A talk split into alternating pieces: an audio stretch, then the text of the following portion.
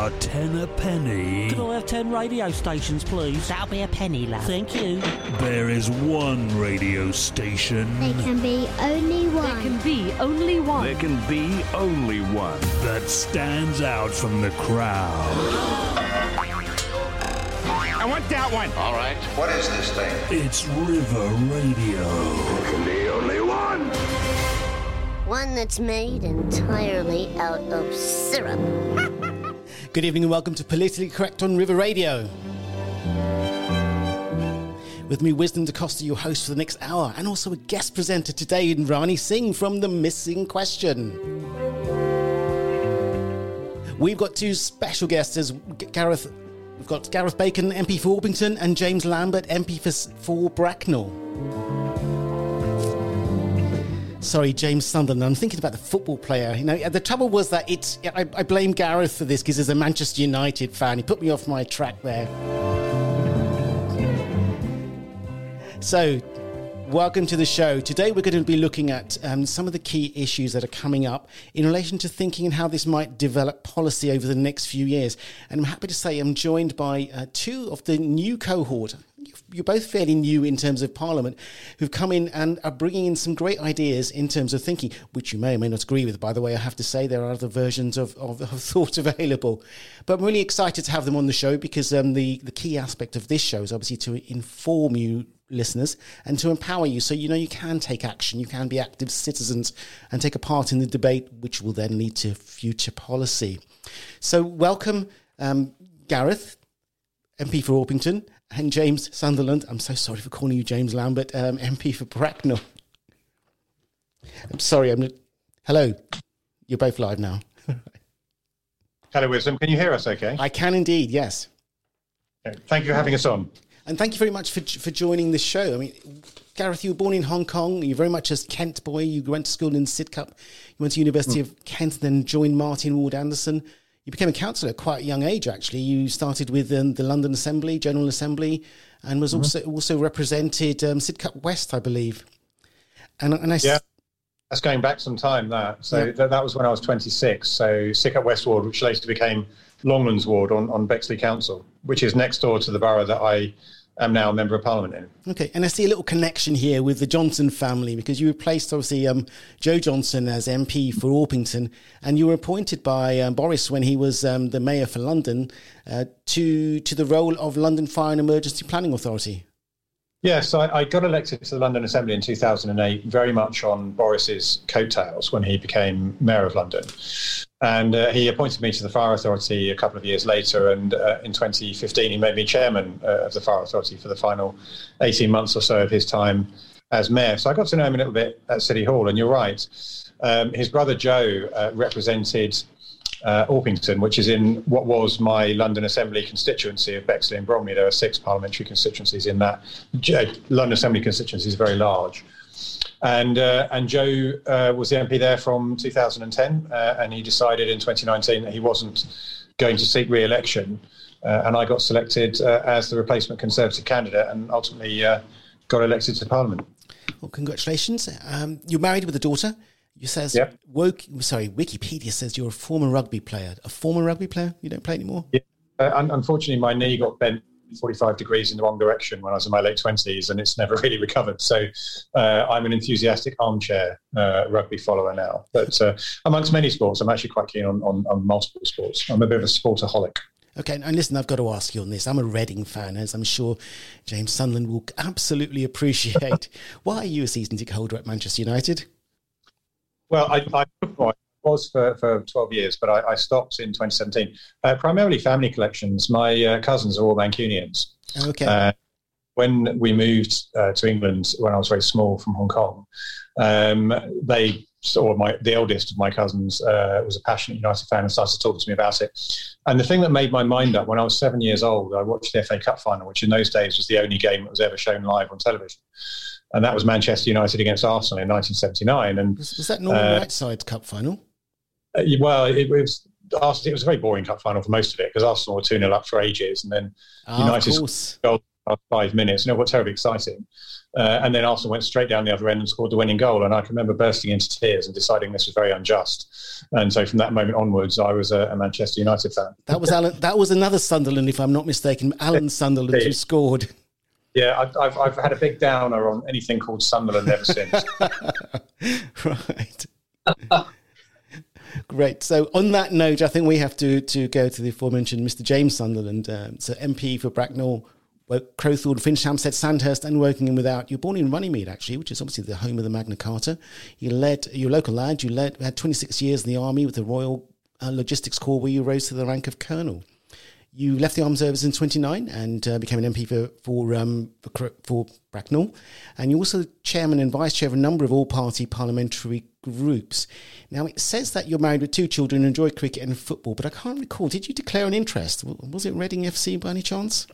well, yeah, Villa fan, um, which I've kept fairly quiet until now. But uh, I was at the Reading game on Saturday um, when they hosted Bournemouth. Okay. Um, rather bizarre game and a rather bizarre result because Reading should have won that one. But um, but no, I like football full stop. Like Gareth, I like all sports, and I'm very happy to be out watching cricket, watching football, playing golf. Um, motorsport's my passion as well. So uh, sports in my blood too. Okay. Well, I, am going to have to get off the football as much as I'd love to talk about football and Swifty and so forth. So, you're both members of the Common Sense Group, which is, um, again, I think it, it, contains a number of fairly young MPs who've got some great, clearer thinking. Uh, so, tell me about the, the Common Sense Group. Who, who, why was it formed and who are the members? Well, it was created by um, Sir John Hayes, um, who's a, vastly experienced parliamentarian of, of many years standing. Um, and I, speaking personally, I mean, I got, I got, an email from John shortly after getting elected saying that he was setting this group up, um, and would I like to join it? I think. Uh, he was probably put onto it by my predecessor, but one, uh, Jo Johnson's predecessor, John Horam, uh, who is now Lord Horam um, and is a, a member of the group. And I think the original objective of the group was uh, to make sure that the post Brexit, um, we sort government out in the right way. So initially, it was looking at the immigration bill to make sure the immigration bill would deliver what people thought they were voting for, uh, both in the referendum and also in the 2019 election. But it then broadened into uh, an interest in all sorts of things, such as freedom of speech, democracy, defence of the union, uh, and that sort of thing. And uh, now I think there's around about 70 parliamentarians who are members. Um, that's across both houses, it's not just MPs. Um, but there are a large number who are new intake MPs, and unlike James and I, are what you might call red wall MPs. Um, so people like uh, Tom Hunt is on there, Ben Bradley is on there, uh, Brendan Clarke-Smith, um, Jonathan Gullis, people like that. Um, and it's, it's quite an exciting group to be part of. Um, there's lots of energy in it, lots of ideas, uh, lots of good discussion. Now, one of the things that um, Sir John says in, in the preamble is that it's in defining time.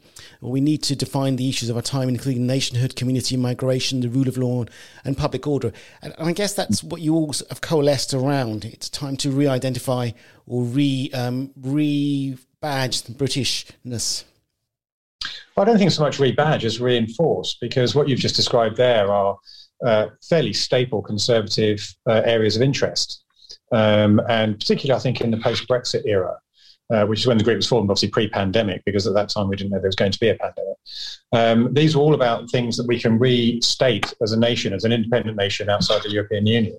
And it seemed uh, an opportune moment to start going back to first principles, really, and, and sort of re-articulating those. Uh, and I think that's really what the group's objective is. Okay. Now, what? So the objectives is to sort of review what the first principles are and come to a new uh, concept, if you like, an ideology or, or, or um, a driving force which would carry the nation and policy with it. What do you think mm. are some of those key points that need to be reflected in, in, in our thinking? Well, it's not really um, coming up with new ideas. It's, it's, it's, restating existing ones, such as the importance of uh, nation. Uh, you touched on law and order; that's important as well. Um, as we said in, in the uh, Brexit debate, you know, taking back control.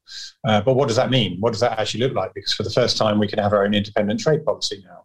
Um, we can control our borders in a way that we couldn't do before. Uh, we can set our own foreign, foreign policy objectives without necessarily referring uh, to another organisation. Um, so it's really about sort of contributing to that debate as we move forward as a nation post Brexit. Um, and I think that that is the really the determination of the group, and that's where we're going. So, if I could ask again, what do you think are some of the key principles that you would boil this all down to? Two or three key items that would carry the majority of the debate and influence the majority of the direction of your thinking? Well, if it's two or three things, I mean, I think the importance of maintaining the union would certainly be one of them. Um, the restatement of our, our pride in our country uh, is another. Um, and this will sort of this this sort of feeds into the chapter that I wrote in the book about um, opposition to what has become fashionably known as wokeism. Um, you know, they, they need to uh, get our immigration policy in a way that suits what our country needs rather than untrammeled immigration, uh, which is what we were starting to see really for the last two decades or so. So, really, it's, it's an idea of ourselves as an outward looking country, but an independent country that makes its own decisions. So, if I was to summarize what you've just said, so what you're saying is that we have to redefine the problem today, and we've got to look specifically at England as UK, um, as, as a specific organisation or specific country, which needs to not so much protect its interests, but be aware of what its issues are, and then measure out immigration, trade, and other aspects according to almost like cutting your cloth or cutting your suit to fit fit the cloth. Not entirely. So, so as, as a member of the European Union, we were part of a common organisation that had a particular set of objectives and values, um, but it was a very inward-looking protectionist bloc. And the United Kingdom has never really been that because uh, Great Britain has always been a seafaring nation, uh, which is why we traded all around the world. Um, and it was two world wars that really sort of brought that into uh, a more difficult position. Um, we are now um, emerging back into the world again uh, outside the European Union. Um, and I think it's quite important that we do that on our own two feet uh, and with the best interests of our nation at the heart. And I think that's really what the common sense is really sort of driving at. Okay. Uh, that is that sense of Britishness that has been submerged amongst a collective identity. It's never gone away um, but it was sort of uh, submerged amongst a, a, much broader common identity of, of, members of the European Union. So it's really us standing up on our own two feet again uh, as an independent nation. What would you say to people who say, well, you know what, England has never, Britain's never really existed as a single, discrete, absolutely unchanging ethos. It, it's changed over thousands of years as we've had series of invasions. You know, you've had the Angles, you had the Saxons, the Romans, the Normans. And so the culture and the ethos of what we are and how we has been an amalgam of all of that. So do you think that actually the, the culture is still changing as we bring in, you know, uh, we go to the Windrush generation in the 50s, the, the post war um, immigration are we still changing? Are we still yet to settle down to find a clear identity?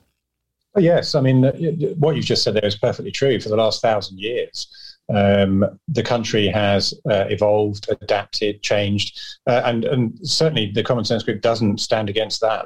That's that's not us at all. Um, what Brexit is is about us returning to our roots as a self-governing nation uh, governing in the interests of people that live here. It's not an anti-immigration thing because we've always had immigration here, and you've touched on some of the various different people that have, have migrated here. I mean, Boris Johnson always talks about a group of Italians who came over here 2,000 years ago and started building roads and things. And of course, he's talking about the Roman invasion. Um, so, you know, all of these things are part of our rich history. Um, but really, the, the, the point about Brexit was us returning to a self governing basis. So we make our own decisions and we govern for the people who live here now. Um, and, you know, it's not about turning our face against immigration and saying that uh, people can't come to the United Kingdom. Far from it. Uh, that's never been what this country is about. And it isn't what we're about either. Okay. Now, when looking through your book, and, and the, the book has a number of different essays by different MPs which touch on a range of issues, including education, training, immigration, policing, um, the media, and a number of other issues aside of that. One of the key themes in it is the word woke and um, wokeism. Now, I want to just be really clear and ask you to identify what you define as, as woke, because um, it, it, one of the things that you've talked about in the book is that the woke ideology, as such as it is, is fragmented in nature and appears to lack an end destination, which is why it, it is of concern to you, or one of the reasons perhaps. Yeah. So let's be really clear so that we're not talking from different um, terms. What, how do you define woke and wokeism? and what's the concern there for you? Sure. Okay. Well, this, this is my chapter, so I'm, I'm, a bit conscious I'm doing all the talking. I do, I do, I do want to hand over to my colleague. I'm very point. happy to listen. Trust me. Uh, don't worry. Um, James has got a whole section later on.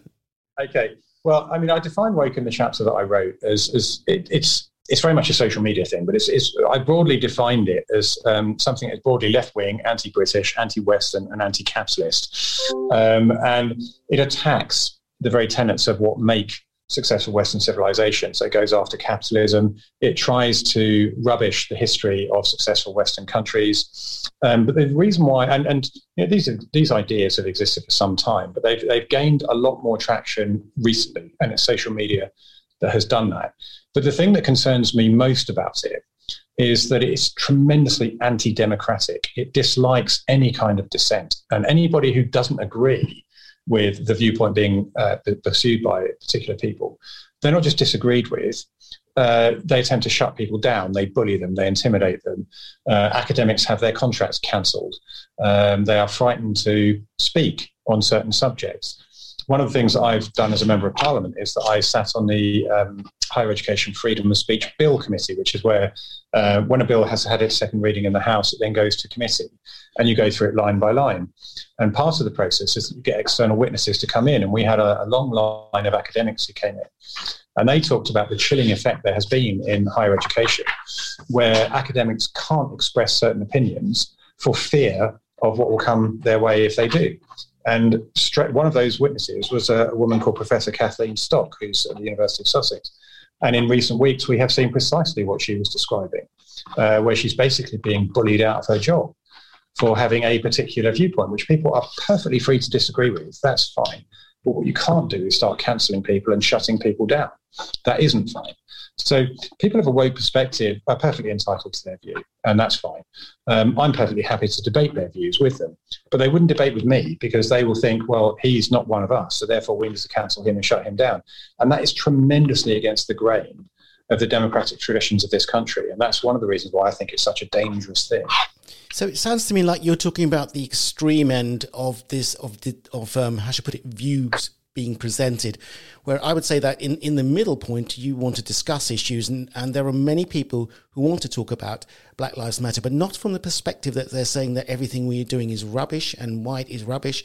Not at all, but really from the point of view, if you like, we, um, for example, we had some Native Americans and First Nations on, and for, for hundreds of years, the British and the Catholic Church have been involved in abusing children and sending them to, to schools in the First Nations. So all they wanted to do was have their story heard, especially as as more bodies were discovered in the grounds of some of these um, institutional schools. So they're not saying um, American wrong, white wrong. What they are saying is that listen, you've done something wrong here. Please honestly own up to it, so we can then ourselves emotionally and culturally move on. So you're not against actually people raising their voices because that is democratic, but you are against people who would say who take a polemic view, perhaps who would um, uh, just throw a brick bat at you just because you're you. I, I'm what I what I, I first and foremost, democracy really matters. So people viewpoints is is perfectly fine, and uh, democratic debate is perfectly fine as well, and and it always has been, and there, there's no change in any of that. What I don't like is a, a warping of uh, historical fact and things being wrenched out of context and judged through a 21st century mindset. The obvious example uh, that uh, those of awake persuasion talk about a lot, and this has only happened in the last sort of four or five years, is that they'll start talking about slavery uh, in the British Empire. And slavery is an absolute obscenity. I don't think anybody would sit here and, and honestly defend slavery. Every civilization uh, since the dawn of time has had slavery in it.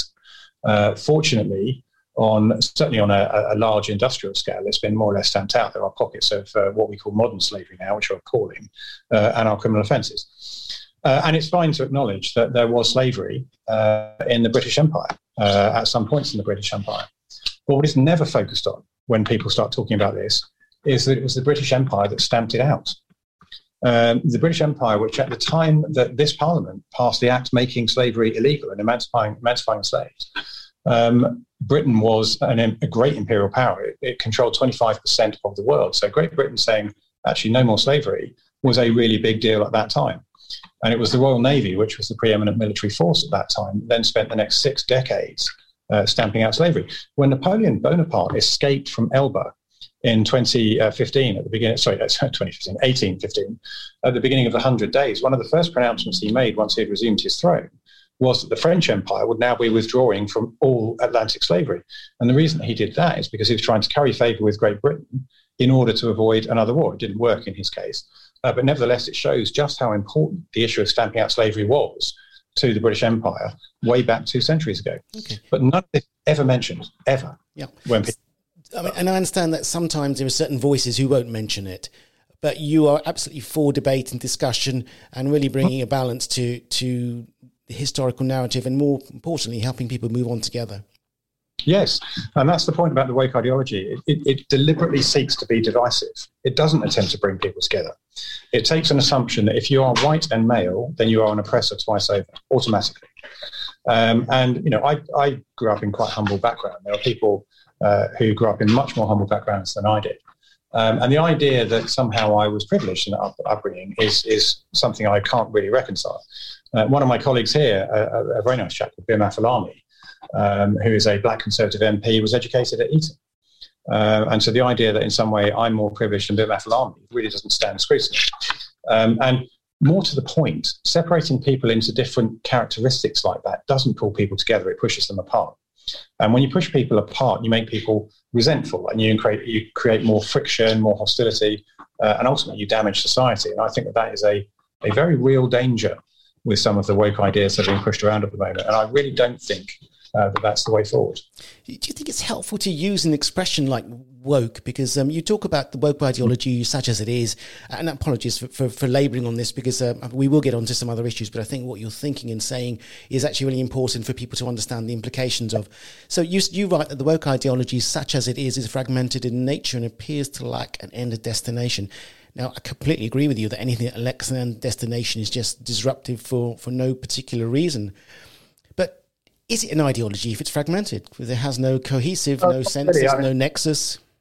Not really. I mean, as I acknowledged in my, the reason I use the word woke is because that's a commonly used term. Um, and it's a bit of a catch-all term for, a, sort of, as I say, a range of fairly fragmented, fragmented views and, and approaches to things. Um, it, it's not an ideology in a common sense. And I think I said elsewhere in the paper that it's more akin to uh, anarchism, really, and that it, it, wants to overthrow the existing state of things, but doesn't really have a very clear and coherent idea about what it wants to replace it with. Um, so anarchy is really when everyone's just doing their own thing, and there's and that's a very dangerous. In some ways, it's the ultimate freedom, but then that means the ultimate freedom to do whatever you want, which of course can be um, you know, murder, stealing, and all these things. Uh, I'm not saying anybody's of a woke mindset wants to go around killing everyone and stealing their stuff, but what I am saying is that it, it's really a recipe for chaos. There, there is no particular end destination other than simply overthrowing what exists at the moment. So that's an important uh, thing to watch out for in any discussion. What's the end point? Indeed, and there doesn't appear to be one. Okay. Uh, opposition for the sake of opposition, and some of the grievance, uh, I think, is uh, possibly has um, legitimate roots, but a lot of the disagreement doesn't have any basis at all. It's just disagreeing for the sake of it. Okay. Uh, and it's inventing uh, some kind of persecution complex. It's inventing a, a grievance, um, and it's pushing it relentlessly and making people that have done absolutely no wrong whatsoever feel guilty, feel oppressed, feel frightened. And I don't think that's helpful. Okay, we're going to take a quick break now. We're going to play Jerusalem by Katherine Jenkins for, for Gareth. And don't worry, Gareth, you're pretty much off the hook now. Next, it's over to, to Mr. Sunderland to, to um, carry the flag for media reform.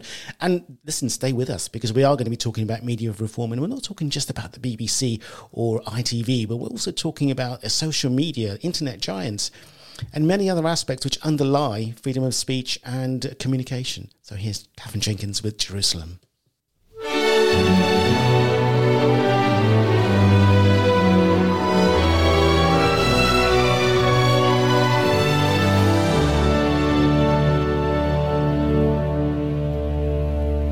And did those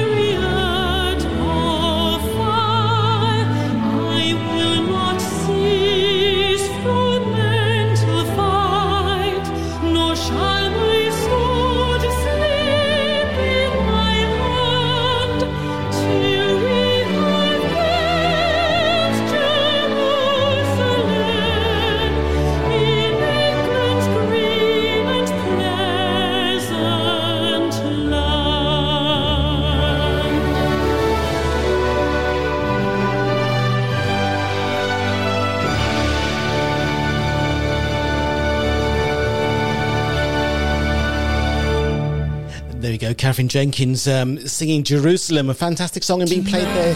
Whoops, let's not going to. Um, Freddie's, Freddie's getting carried away there. I think Well, uh, clearly just like ins- Freddie was having a good time. he was having a great time, and hopefully um, James is going to be having a great time in a moment. So, Easton, welcome back to River Radio and Politically Correct. We're talking to the two of the members of the Common Sense Group. That's MP Gareth Bacon, MP for Orpington, and James Sunderland, MP for Bracknell, talking about a number of issues, including especially some policies and proposals which are driven by the concept of wokeism and trying to re- redefine our national identity. So, if you're listening to us and you have missed the first part of the show, where were you? But you can listen again. Going to river.radio, or you can go to Apple, Deezer, Google, Spotify to get the podcast. Gentlemen, welcome back again. Thank you very much, Gareth. I worked you very hard there, and, but I appreciate um, I appreciate your, um, your your your patience there. Oh, no trouble at all. It's fine. I enjoyed it. Great. Okay, so we, we talked about the range of different issues with that these this thinking and this um, sort of ideology it's going to affect and how you want to sort of change a number of issues. Well, we we touched on the range. There's issues on education. I believe that Joy Morrissey talks about um, national training in terms of um, apprenticeships. There's also talks about policing and national identity and immigration. We're going to move on to the chapter that um, James that you've written, which is in relation to reform of the media. So, what is the problem you're trying to fix there, James? Well, there's many problems. Um, I just want to sort of first of all just back up what Gareth has said. Um, I've been sat here very quietly for the last 15 minutes listening to him. He's a tour de force. Um, he knows what he's talking about, and he's a driving influence in the Common Sense group. But the point I want to make to you, Wisdom, is that the Common Sense group means different things to different people. Um, and the reason I joined was because I believe it to be a framework for issues that aren't necessarily reflected in the manifesto. So these are issues that we don't necessarily think about when we go into the dispatch box and, sort of the, the polling booth and, and voting. And my point, therefore, is that this is about culture. It's about our history. It's about institutions. It's about serving the crown. It's about being proud of our past. It's about not being apologetic about our past. It's about embracing what we are. It's about Britishness. Um, and it's about all of those issues that people really want to talk about, but feel in some way cancelled from doing so. Um, so I just want to say that Gareth is um, absolutely right what he's said so far. Um, my view of the CSG is much more guided by my service in terms of 27 years in the army. It's much more about what we are as a nation. It's what we need to be proud about. It's about our sovereignty and it's about how we go forward um, post Brexit. Um, so I think it's very much a blank canvas, and I'm very pleased to be involved with it. Do you think so? I have to pick up on one point there. I mean, you talk about um, some of the discussions from um, people who are, you know, woke, so to speak, as referring to the history in the past. And that's sort of what you're saying there as well. You also want to sort of look at the history, and the history is important to you as well. How would you answer people to say, well, actually, you're saying the same thing, but just from different points of view? Well, I think it's uh, you know it depends on how you view it. Um, I mean, I, I, spent a long time in the army. Um, I've said all over the world, and I've seen firsthand the importance that's attached to Britishness all over the world. Um, and our history is not to be cancelled. You can't go around ripping down statues because you don't like them. You can't go around changing the name of colleges, changing street names because you don't like them our history is our history. It's what it is. And I think we need to be proud of it as well as learn from it. Um, but I'm afraid I'm not a fan at all of cancelling our his- history or rewriting it to suit the agenda of certain individuals. Yeah, you talked about moving forward, and I think we're all agreed on that. We want to move forward. We're all in the same boat together, the climate change boat, whether you like it or not. So, what are the best aspects of history and of the ideology that you want to take forward then? Well, this is all about uh, our freedoms, um, I believe the UK to be a bastion of democracy. Our legal system is revered um, the world over. Our education system is very good. Um, our principles of voting and democracy are free speech. Um, these are the very things that define us as a nation. Uh, and I'm afraid that um, if you don't like the crown, if you don't like our flag, if you don't like the union, if you don't like our country, go and live elsewhere. Um, and I'm pretty blunt when it comes to this because I come across people all the time who are embarrassed by what we are, who don't like being British, who don't like our country. Well, I'm really sorry, but our country doesn't need people like you. Um, I think we need to learn from history and have a better future because of it, but we're not going to rewrite it because people don't like it. I'm sure there'll be lots of comments about that. So you can email me wisdom at river.radio and we'll have a follow up to this. What can we move on for? Uh, what's the best things that we can move, the areas that you want to develop into, which will add strength, add value, add a real dynamism and, and um, glory, if you like, to, to Great Britain? Well, well, I think the first thing is, and I really want to answer your question, Wisdom, because you asked a very fair question of me.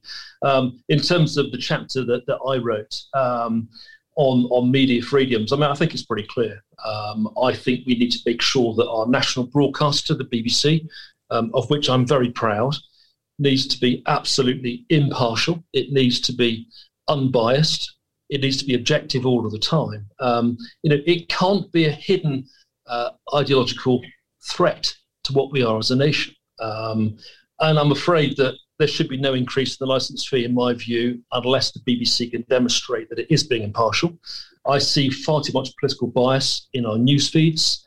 Um, you know, I don't like these subliminal messages that we see all of the time that it's okay to be woke. Well, that's fine, but but that's minority view in my view. Uh, I think the BBC needs to be much more reflective of the majority of people in the UK that are proud of the history, are proud of the flag, are proud of our institutions. Um, and I think fanning fanning the flames of wokeism is not what our national broadcaster that the taxpayer pays for should be doing.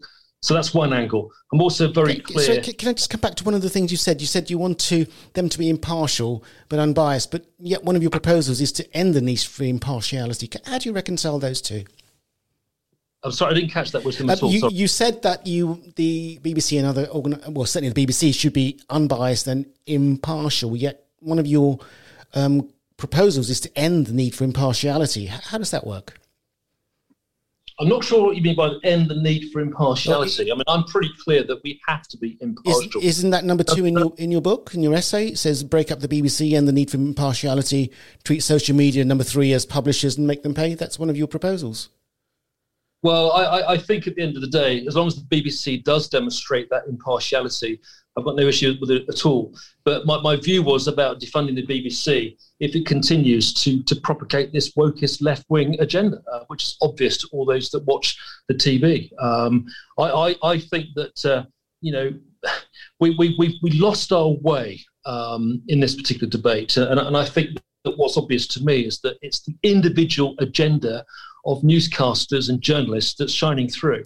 So how how would you embed and gender impartiality in the BBC? But What sort of what would you do there? How would you make that happen? Well, I mean, I have to be honest with you. I'd welcome ideas on that as well. I mean, I, I, I think that um, it's very easy to identify the problem without necessarily thinking of a good solution. But, but I happen to think that it's a dialogue that we need to have uh, between the BBC and the government. We've got a new um, Secretary of State, DCMS Nadine Dorries, who's stated her intention to reform the BBC as, as we need to. Um, I, I just see far too much left wing propaganda coming in through our media channels. And I have to say, I tend to switch off now. I mean, I, I, I regrettably watch a lot more Sky than I did. I watch ITV a bit more than I did. Um, and every time you turn the TV on, there appears to be a politically motivated program which we're forced to watch. Um, hence why I switch off. Okay. Now, this is a genuine question from one of our listeners which has just come in, which um, sort of was trying to address that point that you said you want to end the need for impartiality. And again, I just quote from, from the essay that you wrote. So the, this is his question. So the, the USA's approach to journalism has, has got has removed media impartiality and has created a bigger partisan divide in their society, which is irreversible and only benefits the media owners who support conservative values. For example, Fox News. In the US, they have effectively don't well. Do they have anyone to regulate the media? It doesn't look like it. So, who would regulate the media in the UK? Would it still be the press commission? I'm going to get Gareth to come in here because he's got some pretty strong views on this himself. Well, it would be Ofcom as it is at the moment. But um, I mean, your your listener is right, I think, to point at the USA about where this can go wrong because you, you get completely polarized views. You get polarized stations. So Democrats will watch a particular uh, broadcast um, station, and uh, Republicans will watch the other. and never the twain shall meet. So you end up with a big divide. What we would much prefer to see, I think, uh, is the BBC as it was, because the BBC hasn't always been the way it is today. It used to be. I mean, I grew up on the BBC. I loved it. I thought it was a really uh, terrific broadcaster. Um, but in recent years, it really has strayed from the true path. So uh, the BBC being required to go back to being much more impartial. And we don't, I think when we talk about bias on the BBC, we're not talking about party political bias, but we are talking about certainly uh, an ideological bias. There, there's a bias in the worldview uh, which permeates most of the broadcasting. Um, so what we'd much prefer is to see the BBC returning to its roots almost, to returning to how it used to uh, perceive the world, how it used to broadcast to the nation, um, rather than what is, I think, most objective observe, observers now feel is it's, it's, it's lost that, it's, it's skewed a bit. And I think the, the number of people that are now tuning out is, is quite remarkable, it's quite noticeable. Um, until relatively recently, I served on the Public Accounts Committee here in Parliament, and we had the BBC in front of us. Um, and we were addressing them about you know, the, the, they're losing license fee payers because people are just downing tools, and you know, even though they could uh, face imprisonment for not paying it, they don't like what the BBC is churning out, and they are losing hundreds of thousands of, uh, of, license fee payers. And you know, what the BBC are going to do to address that? What, what, what do they think the problem is? Okay. Uh, and they seem to think the problem is to chase ever younger audiences, and I don't think that that's true. I think they're losing the um, they're more established viewers uh, you know, uh, who, who, are finding, I think, that the BBC is not representative of the way they see their country and themselves. Okay. Uh, and off in droves, just like James has just said. And I, th- so I'd much prefer, greatly prefer, the BBC to return to the much more impartial broadcaster that it used to be. But if it's not going to do that, then my personal preference would be that we remove the license fee and the BBC can go to a subscription model and stand on its own two feet. Uh, think, if people want to pay to watch this, they will. Wisdom, I'm going to give you three examples very quickly of what I think we're trying to talk about. I think the first thing is you've got BBC journalists who are using their private social media platforms to propagate a cause. Um, Emily Maitlis been one example. I, I, think it's not acceptable. If you are in a position of responsibility, if you're a national broadcaster, I'm afraid keep your politics out of it. I think the second thing is this. I was watching Dad's Army a while ago and I was quite horrified that an advisory label came on with language used in Dad's Army. Come on, are we honestly serious that Dad's Army is deemed to be not politically correct? Uh, quite amazing. And, and, the third example is this. Um, I have made it known to a number of people at the BBC that I'd be very happy going on Politics South on a Sunday morning. And I've been told repeatedly from a very, very, very good source that they wouldn't have me on because I'm heterosexual, middle class, and white. Outrageous. And I'm afraid that it goes back to this white privilege, this white guilt thing. Um, I don't feel guilty at all for being a white heterosexual male in his early 50s. I'm very proud of that, actually. I'm very proud of what I've done in my life and in my career.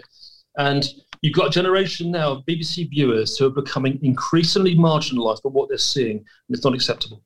So, what would be the proposal then to uh, either well, to rebase the BBC to make it more independent or certainly impartial and um, present information. And I guess from my perspective, I'd say people need news and information. They also need analysis, but they don't necessarily need opinion. How, what sort of steps would you take to move the BBC towards that approach? Well, again, it's very, you know, it's much easier in principle, perhaps, than in practice to work out the mechanisms required. Um, I personally think it needs a tiger team. So it needs um, a dedicated team set up within DCMS to look at how we might reform the BBC. I think we need to be holding BBC executives to account much more. Um, I think we need to set citizen targets in terms of um, not allowing the license fee to go up until certain targets have been met. Uh, I would hazard a guess that it's about quality of broadcasting, it's about quality control in terms of the programs that we're seeing on TV at the moment. Um, why not ask people why not ask taxpayers? Why not ask license payers what they want from the BBC? Do a survey. Um, you know, let's let's have a massive survey across the UK as to why people are switching off from, from BBC. I'm not pathologically anti-BBC at all. As Gareth has said, I'm very proud of our national broadcaster. It is a bastion the world over. But but you know, when people overseas say to me, "What on earth is happening with the BBC?" Appears to have lost its way. I think the BBC needs to be much more pro where we are right now. Its Remainer narrative was a total embarrassment, in my view. Um, you know, that shone through loud and clear it's the liberal elite that we talked about. It's about the champagne drinking socialists in Islington North. I'm afraid it has to be reflective of the UK as a whole. It has to be cognizant of the fact that we've got a large Tory majority at the moment, and it has to be a bit more sympathetic to the fact that we've got the largest Conservative government um, for many, many years with our 82 seat majority. Do you think that the BBC needs to be split into two in one sense, in in in as much as you've got the entertainment side of it, and I think Gary Lineker, I think who people have complained about in the past for presenting political views, might fall into the entertainment side, so he's entitled to his view and to say that. Whereas you've got the news side, which um, is about information and not about entertainment, but about opinion forming, or rather giving the people the information so they can make their own opinion. Do you think there's a case for that? I'm going to hand across to Gareth very quickly, but I think if you are being paid good money, you're working for the national broadcaster, which has you know prided itself for decades on its impartiality. You can't have two personas to your personality. You can't be coming across in a particular way on TV with millions of viewers and then privately, um, you know, subjugating that with your social media messages. I- I'm afraid that if you are employed as a public broadcaster, then that standard needs to be adhered to both in your public and private life. Gareth. Wis- Wisdom, I, I, I would agree with that. I mean, I, I am, unfortunately for me, old enough to remember when Gary Lineker was a, a very good footballer. Uh, Probably still better than I am. Well, he's better than me too, but that's not really saying a great deal. Um, no, he was terrific, and I, I, think he's a very good broadcaster as well. I think he he uh, is very good on television. I think his analysis of sport is extremely good.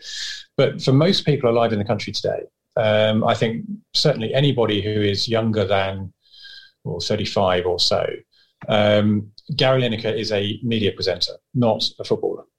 Uh, a bit like Jimmy Greaves was when I was growing up. Jimmy Greaves was a legendary footballer, but not while I was not while I was alive. Um, and Gary Lineker is that to most of the people that are now his audience. And he's been given a very big platform and a very big basis for his political views. So, and the bulk of his income comes from license payers, comes effectively from taxation. Um, and he works primarily for the BBC. I know he does stuff with BT Sport, and he's got commercials with Walker Crisps and everything else. Um, so he's a very wealthy man, but the, the bulk of his income comes directly from the British taxpayer. And he uses the platform that that gives him, not during his broadcasting, or not largely during his broadcasting, he has once twice, but mostly on social media, to broadcast sometimes very aggressive political opinions. Um, and I don't think he should be allowed to do that because that does a form opinion. People look up to sports people, and, and sports people can uh, change uh, the focus of people's attitude. But last year, when we had Black History Month, last October, um, I spoke in the House in that debate, and I talked about uh, a lot of the black sports professionals that, or sports people that had made a big influence on me growing up. And the reason I did that is because sport often leads and society follows. People look up to sports people. And so I, I, talked about various Manchester United footballers and England rugby players and boxers and athletes, etc., etc. But the thing that I talked about most was about Mo Farah because Mo Farah, when he won the second gold medal, I, I watched that in Hyde Park on a big screen and saw people of all walks of life, all celebrating a Somali immigrant wearing a GB vest, winning his second gold medal, and it was a unifying thing, not a, a thing that pushes people apart. But going back to Gary Lineker, he he uses the platform that he's got primarily provided by taxpayers' money to push political views on social media. And I think that's fine if he wants to do that, but not if he wants to work for the BBC. Okay. We're going to take a quick break there. So, Gary, if you're listening, I'm sure you are listening, uh, email us wisdom at river.radio. So, we're going to play Don't Stop Me Now. Freddie's really going to come on, and this is especially for James Sunderland.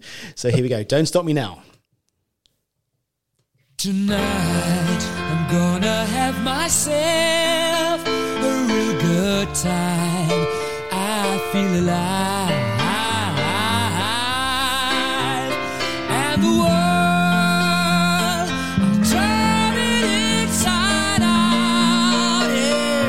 I'm floating around in ecstasy. So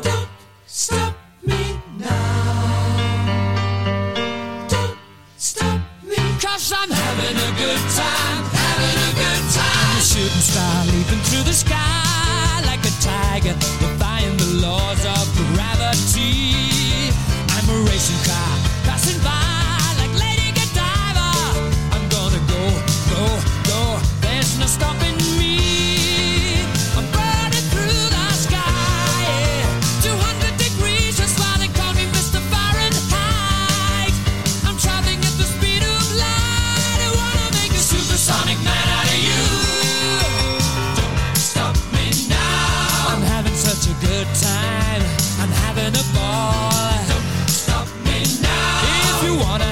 good time.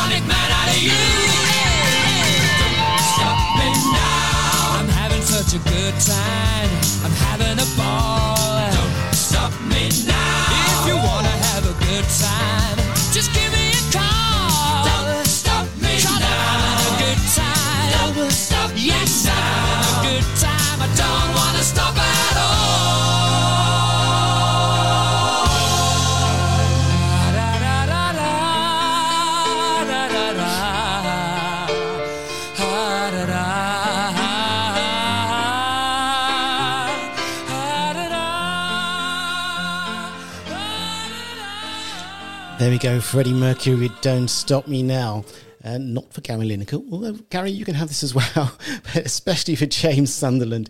Now, welcome back to Politically Correct on River Radio. We're talking to the inimitable Gareth um, Gareth Bacon and also to James Sunderland about well, some of their essays in a book called Commons Sense and how that will affect political policy or thinking which affects political policy in the future. So email your comments to wisdom at river.radio. And remember, you can listen to Radio, River Radio online using a mobile app on Apple, Google, Web, Alexa, and digital is coming soon.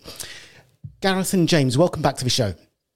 Thank you. Thank you. Okay, so I want to just in the last few sort of moments of the show, I think there were a couple of other really important points that you you've discussed, um, uh, James. One of the points was that you wanted to, if I just read straight from from your essay. Um, so it was to treat social media social media as publishers and make them pay. What's the thinking there? What problem are you trying to solve, and what effect will that have on society? But I think very briefly, we need to raise the bar. Um, at the moment, social media um, serves many useful purposes. We all use it. Uh, it's a great broadcast mechanism, but it's also a cesspit. And, and the complete impunity that people have to say what they want, to issue death threats, to abuse people, to troll them, um, pretty unpleasant. We've seen lots and lots of situations of young people being bullied We've had awful suicides well published in the media because of it. Um, we've got MPs who are being torn apart unnecessarily. But it's not just us, it's a whole range of public figures, it's councillors, it's um, pop stars.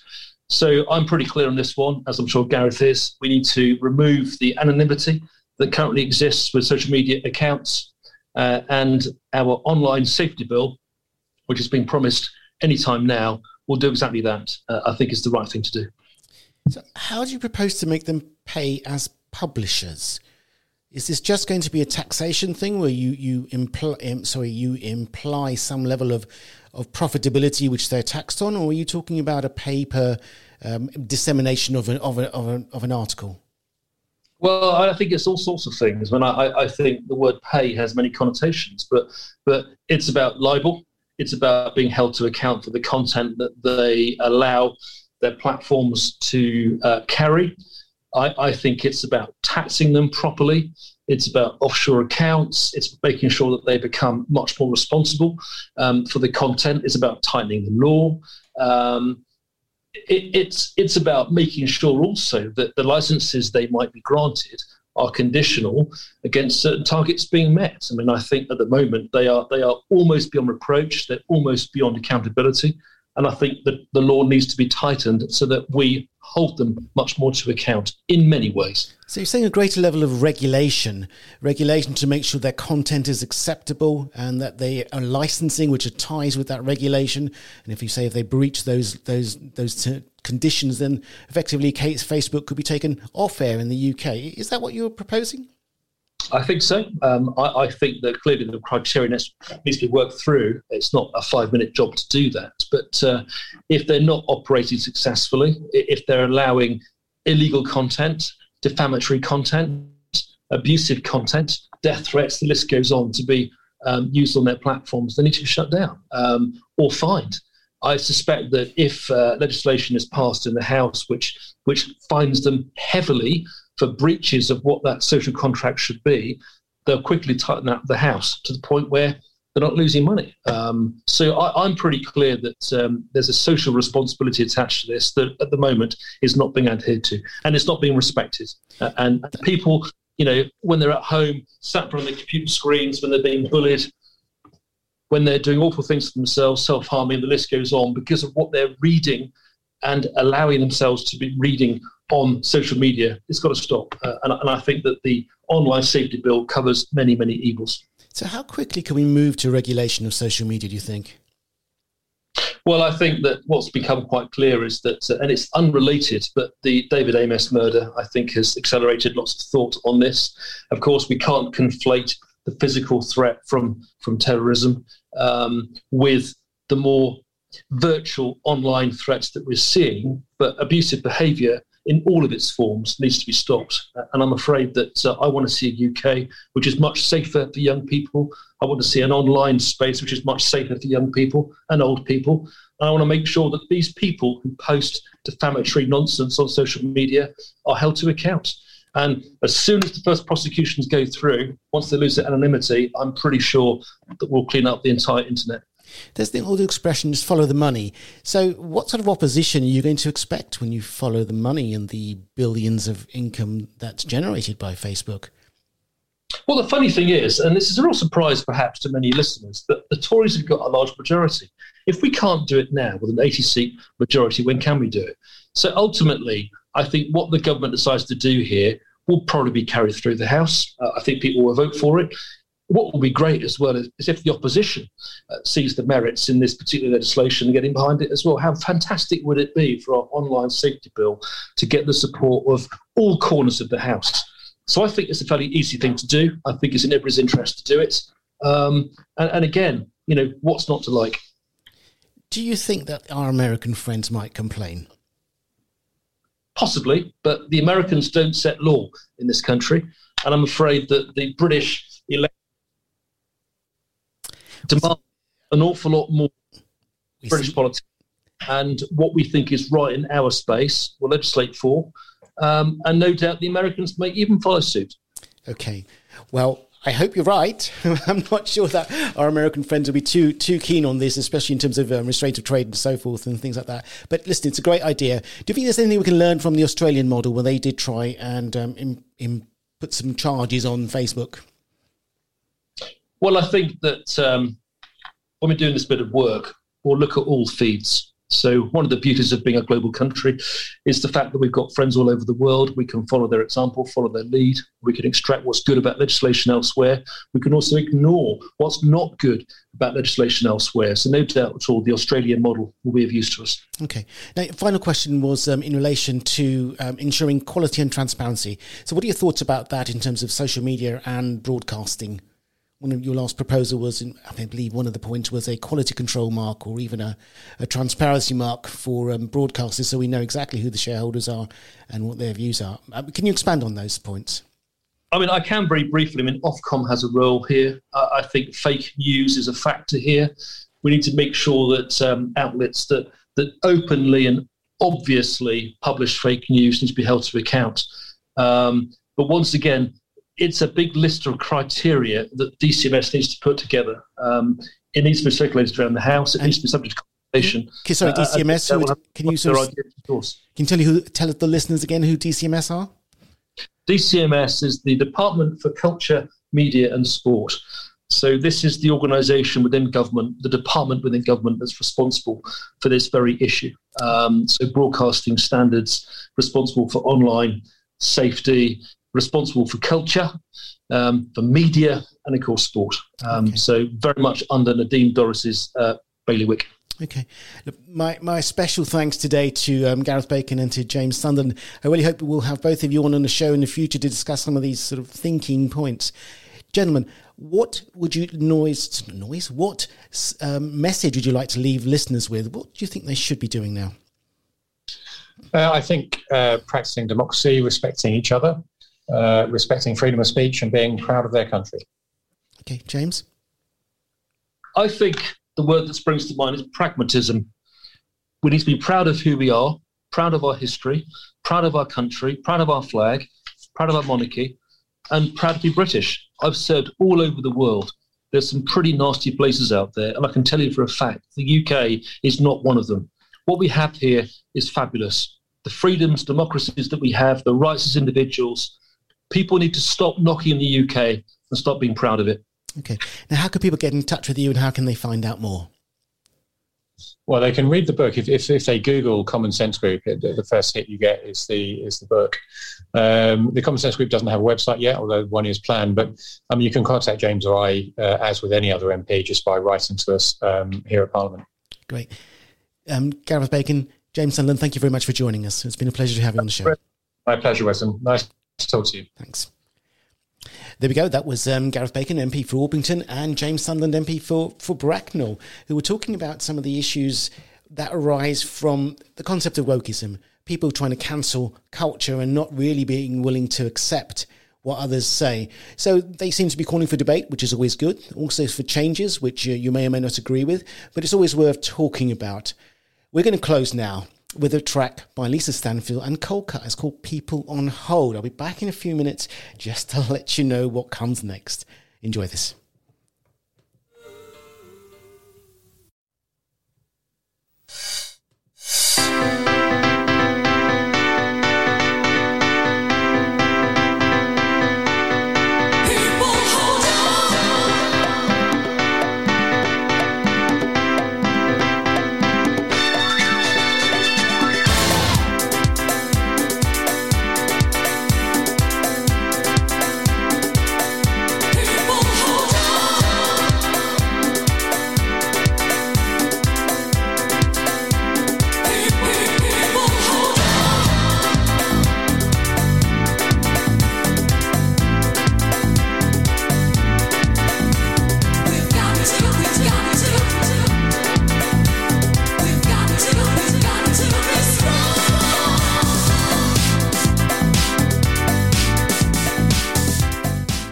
I'm so sorry. That's all the time we had for in terms of Lisa Stansfield and Coldcut.